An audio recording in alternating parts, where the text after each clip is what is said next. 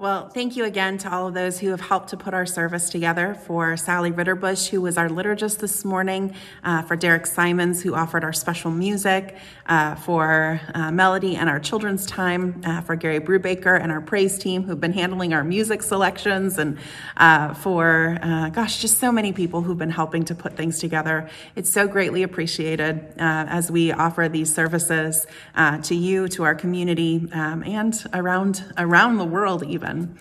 So thank you for the ways that you've offered your services and support. And if you're interested in helping in any way or offering anything, please let us know. We're happy to help you figure out how we make that happen. Um, so you can tell us what you'd like to offer and we'll help you figure out how we do that. So um, thank you again for all of those who've helped. Now, we are closing out our uh, series on prophetic imagination this morning. Um, and we're talking about, we've been talking about how we see the world as it is, and yet also what it could be. How the ancient prophets speak into our modern life. What's our prophetic imagination? So we began this looking at uh, Lamentations and talking about lamenting and grieving. Last week we looked at Ecclesiastes and wisdom and what's the meaning of life. And so today we'll talk about what could be as we look at the prophet Jeremiah. So, would you pray with me? God, may the words of my mouth and the meditations of all of our hearts be acceptable in your sight, O Lord, our rock and our redeemer. Amen. Uh, well, a couple years ago, I attended a, a, conference, which is one of my favorite conferences that I'm going to, that I always go to. Um, and this year, things will look different as they are in most places, but it's the Story Conference.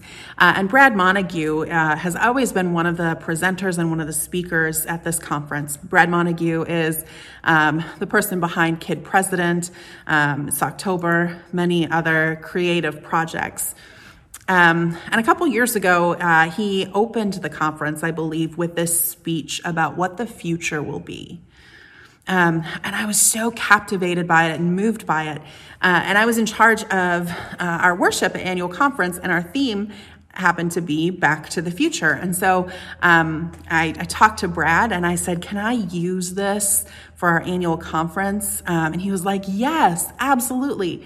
Um, and so he sent me the full script and then he said, It's probably going to be in a book somewhere, so don't share it like publicly with people, or at least like not the script. Um, and I was just so, um, so moved that he was just so willing to share his words and his thoughts and his ideas. Um, and this, this whole talk just moved me um, as he talked about what the future would be. So um, he wrote this, uh, and I'll share a little bit of it with you um, from someone coming from the future back to tell us a little bit about what's going on. Uh, so this is from Brad Montague. And he says, kindly disregard if you don't want any spoilers, but in the future, many things will happen. You're going to talk. You're going to say words. Lots of words. Some of you more than others. Sometimes you'll th- say things that you really regret, like yes or no. Or, I think I'll post all of my political feelings in capital letters on the internet. There are, however, a few things in the future that you will say and will never regret saying things like, Thank you. I love you. And meow's it going? This is something that only uh, to be spoken to, to, to something later. You'll learn this. You'll become aware of how best to use your time, and one of those ways is speaking kind words to people, animals, and even yourself. You see, in the future, you're going to think a lot of things. You'll think about your life and how you live it. You're going to think about dying and about your tombstone. You're going to say, well, maybe I want something really impressive I've achieved, or a statue or a monument built in your memory. But wisdom will prevail, and you'll realize that really the highest compliment that anyone could speak about your life is, or any human's life or legacy, would be dogs and children loved this person. So you'll ask your family to put this on your tombstone. However, your family will realize that letters on tombstones are really expensive. And because of this, they'll go a much cheaper route, and your headstone will just say, lived. You're likely disappointed to hear this, but I do hope you realize that's a pretty amazing life to aim for. A life where you lived, like really lived. And some of you really will. I've seen the future and it has many things in store for you, including Are you ready? Food. In the future, you will eat food. Some of you sometimes will even pause to enjoy it. It's been said that when it comes to food, if you have it in your fridge, clothing on your back, and a roof over your head, you're richer than 75% of the world. You'll realize how rich you are, not just in ways like this, but with the massive gift of time that you have. There's so much that you can do with a life. The building blocks are all right there in front of you. The future is packed with moments, breaths, heartbeats. I can't tell you how many, but I can tell you this. You're going to have moments shining moments and moments which feel less shiny. Some moments you'll not be proud of. There are moments where you chase after success and not love. Moments where you listen to applause more than people who you hold dear. Just please, I beg of you, be aware of the moments where you forget to be in the moment. This all goes by so fast. You'll want to hit pause, but you can't hit pause on time. It's just not possible. I've tried. I can only move forward in time, and it keeps moving. There's something you can do. Pause yourself. Delight in your dazzling life moving forward in time. As New Year holidays roll around, some people will say, Punch the new year in the face. Show it who's boss. Not you. Why? Because you know that time is not something to be conquered, but be experienced.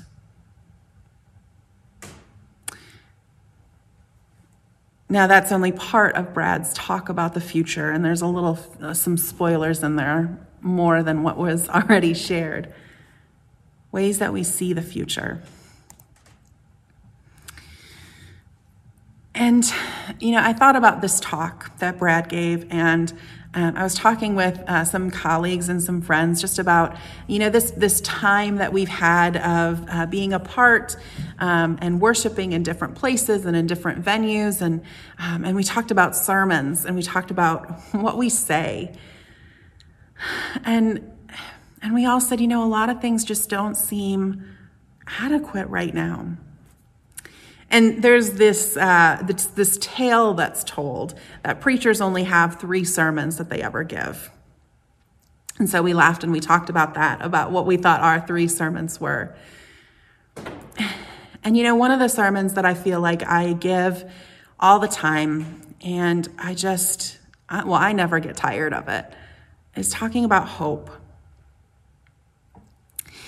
And I think it's because we are told so many times around us not to have hope. And that seems silly, right? Like we all want to have hope. We all want to believe in something. Um, and, and we want to believe that God is with us and, and we want to have hope. But there's so many places that we're told don't have hope. That we might be told you should be afraid or you're not enough. Or maybe you're not even loved.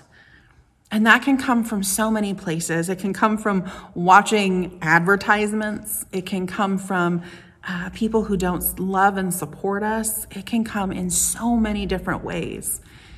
And so, even though it feels like, gosh, of course, we all believe in hope, but there's just times when we just feel so crushed.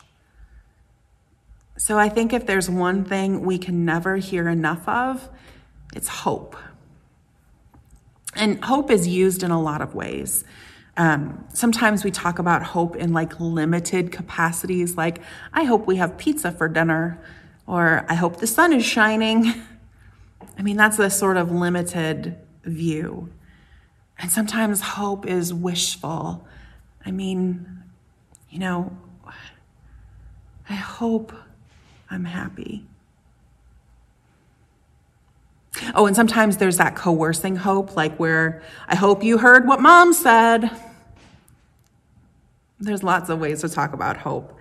But when we talk about hope, especially in our faith, this hope is, is deep and it's lasting. It's not temporary, but it's eternal.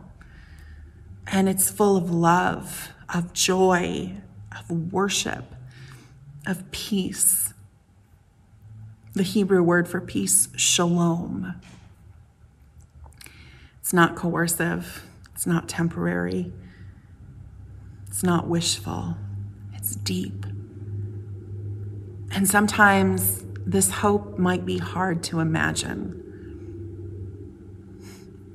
especially this year. I mean, 2020 has been disappointing, and that's probably putting it mildly. A few weeks ago, we talked about lamenting and grieving, and there's certainly been a lot to grieve and to lament. And there, it's so easy to just get lost in that disappointment. And sometimes that disappointment turns into anger, which can turn into rage. But ultimately, I think that disappointment is because of our grief. And so sometimes it can just feel like we're drowning in disappointment or, or even hopelessness. Right? What happens when you step out of hopelessness? When you go from one place into another, but you're not quite there yet. Like, you know what this is, and then there's going to be this, but what happens in between? How do you get there? What do you do? Where even are you? One of the ways to talk about this space in between is this liminal space. Not here, not there, and that can be sometimes a really uncomfortable place because it's unknown. And so it can be very scary living in this liminal space. Now, it's one thing to say you're just passing through, but when it feels like you're just there, like all year or maybe longer, what will be? And how do I get there? How do I imagine what the future looks like? We've talked about that here at the church in so many things as we've talked about planning for so many future events. We've thought about every, well, probably not every option. We've talked through so many different ways of doing and being. What if this happens? Oh, then we can do this. Oh, what if this happens? Then we'll do that. And planning one event turns into planning about 27. It's tiring, it's exhausting, and you've experienced that yourselves, not knowing what the future will be. But there are a lot of people who are dreaming and imagining what the future could or should or will be. And there are many of us who are working on building that future. What we dream, what we imagine, and then building that and making it possible. Our scripture lesson comes from the prophet Jeremiah. Um, and uh, Jeremiah was a prophet as a very young man. And it was not the best time in Israel's experience, although for most of the prophets that's true. Jeremiah is often called the weeping prophet because um, he was great at lament and great at expressing his laments. Uh, he's attributed to having written the book of Lamentations also. And Jeremiah was grieving over the situation of the world and whether it was caused by the actions of the Israelites or done to them, it was full of grief and lament. And yet, that's not where Jeremiah stayed, was in this grief. But he looked at the future with hope. Whatever the present looks like, that's not what it'll be forever. Plans for welfare and not for harm. A future with hope. That means that not only is hope there around the corner, but there's a future. Just by saying that there's a future, it means that you already have hope. It's not been extinguished, it's not gone. You're not hopeless. By saying that there will be a tomorrow, you already have hope, have hope. Now, if you can't see anything past today, well, then we're truly hopeless. But saying that there's a future means that you have hope. Alexander Hamilton um, was famously or infamously uh, killed in a duel uh, with Aaron Burr. And on the day of the duel, as Alexander went to go and duel with Aaron Burr in the wee hours of the morning, he had a lunch appointment that afternoon in his calendar. Even though he was going to this place where he knew what the possibilities could be, he still had hope for a future. He still saw a future. That's still hope. Now, in this liminal space, this between here and there, it would be so great to have a map like to tell us this is the path that you take, this is what you need to do. To have someone like Brad Montague come from the future into the past and say, guys, I got this. Here's what you do. Oh my gosh, that would be so great. But here's what that means a map tells us that someone has been there. And so if someone comes from the past into, or from the future into the past, they've already walked it. A map tells us where we've been or where someone has already explored or been. What happens when you are the map maker? When you're walking that journey, when you're in that space, when you're the one who will be coming from the future into the past, when you're a map maker, and following the Holy Spirit's guidance now, following the Holy Spirit, oh my gosh, y'all, it is risky. Some of you know this for sure. When God calls and the Spirit says go, it can be so risky and dangerous.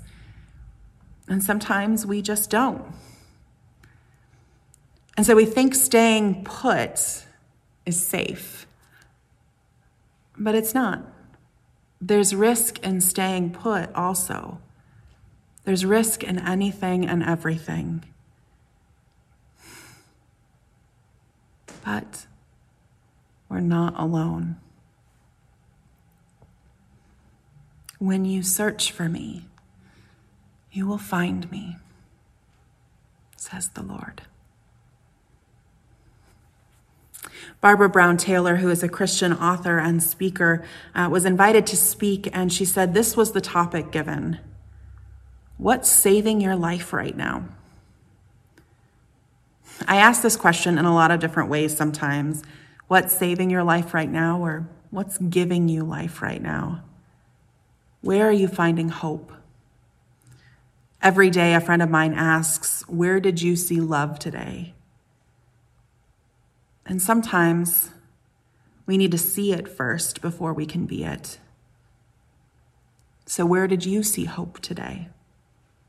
feel free to share that in the comments below. We'll share some pictures from some folks um, after this of where people saw hope. Where have you seen hope?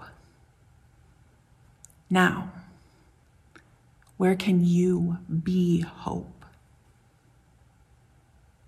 You've been the map maker, offering the map to someone else, or the hope bringer, sharing hope with others. This hope that's not temporary but eternal. This hope that comes from a faith in God and a grace that carries us through in ways that we can't we can't understand. And yet we try and imagine because we believe that we have a future with hope. God has shown us that God will be with us always, everywhere in the scriptures. God has pursued us from the beginning of creation. God will never give up on us. May we never give up on God and what God's doing, even when things get hard, even when we're disappointed, even when we're caught in between or in the liminal space. For surely I know the plans I have for you, says the Lord plans for your welfare and not for harm, to give you a future with hope. And this isn't a wish or temporary, but full and deep. Wishful hope is empty, which is not the hope that God has for us and that we have in God.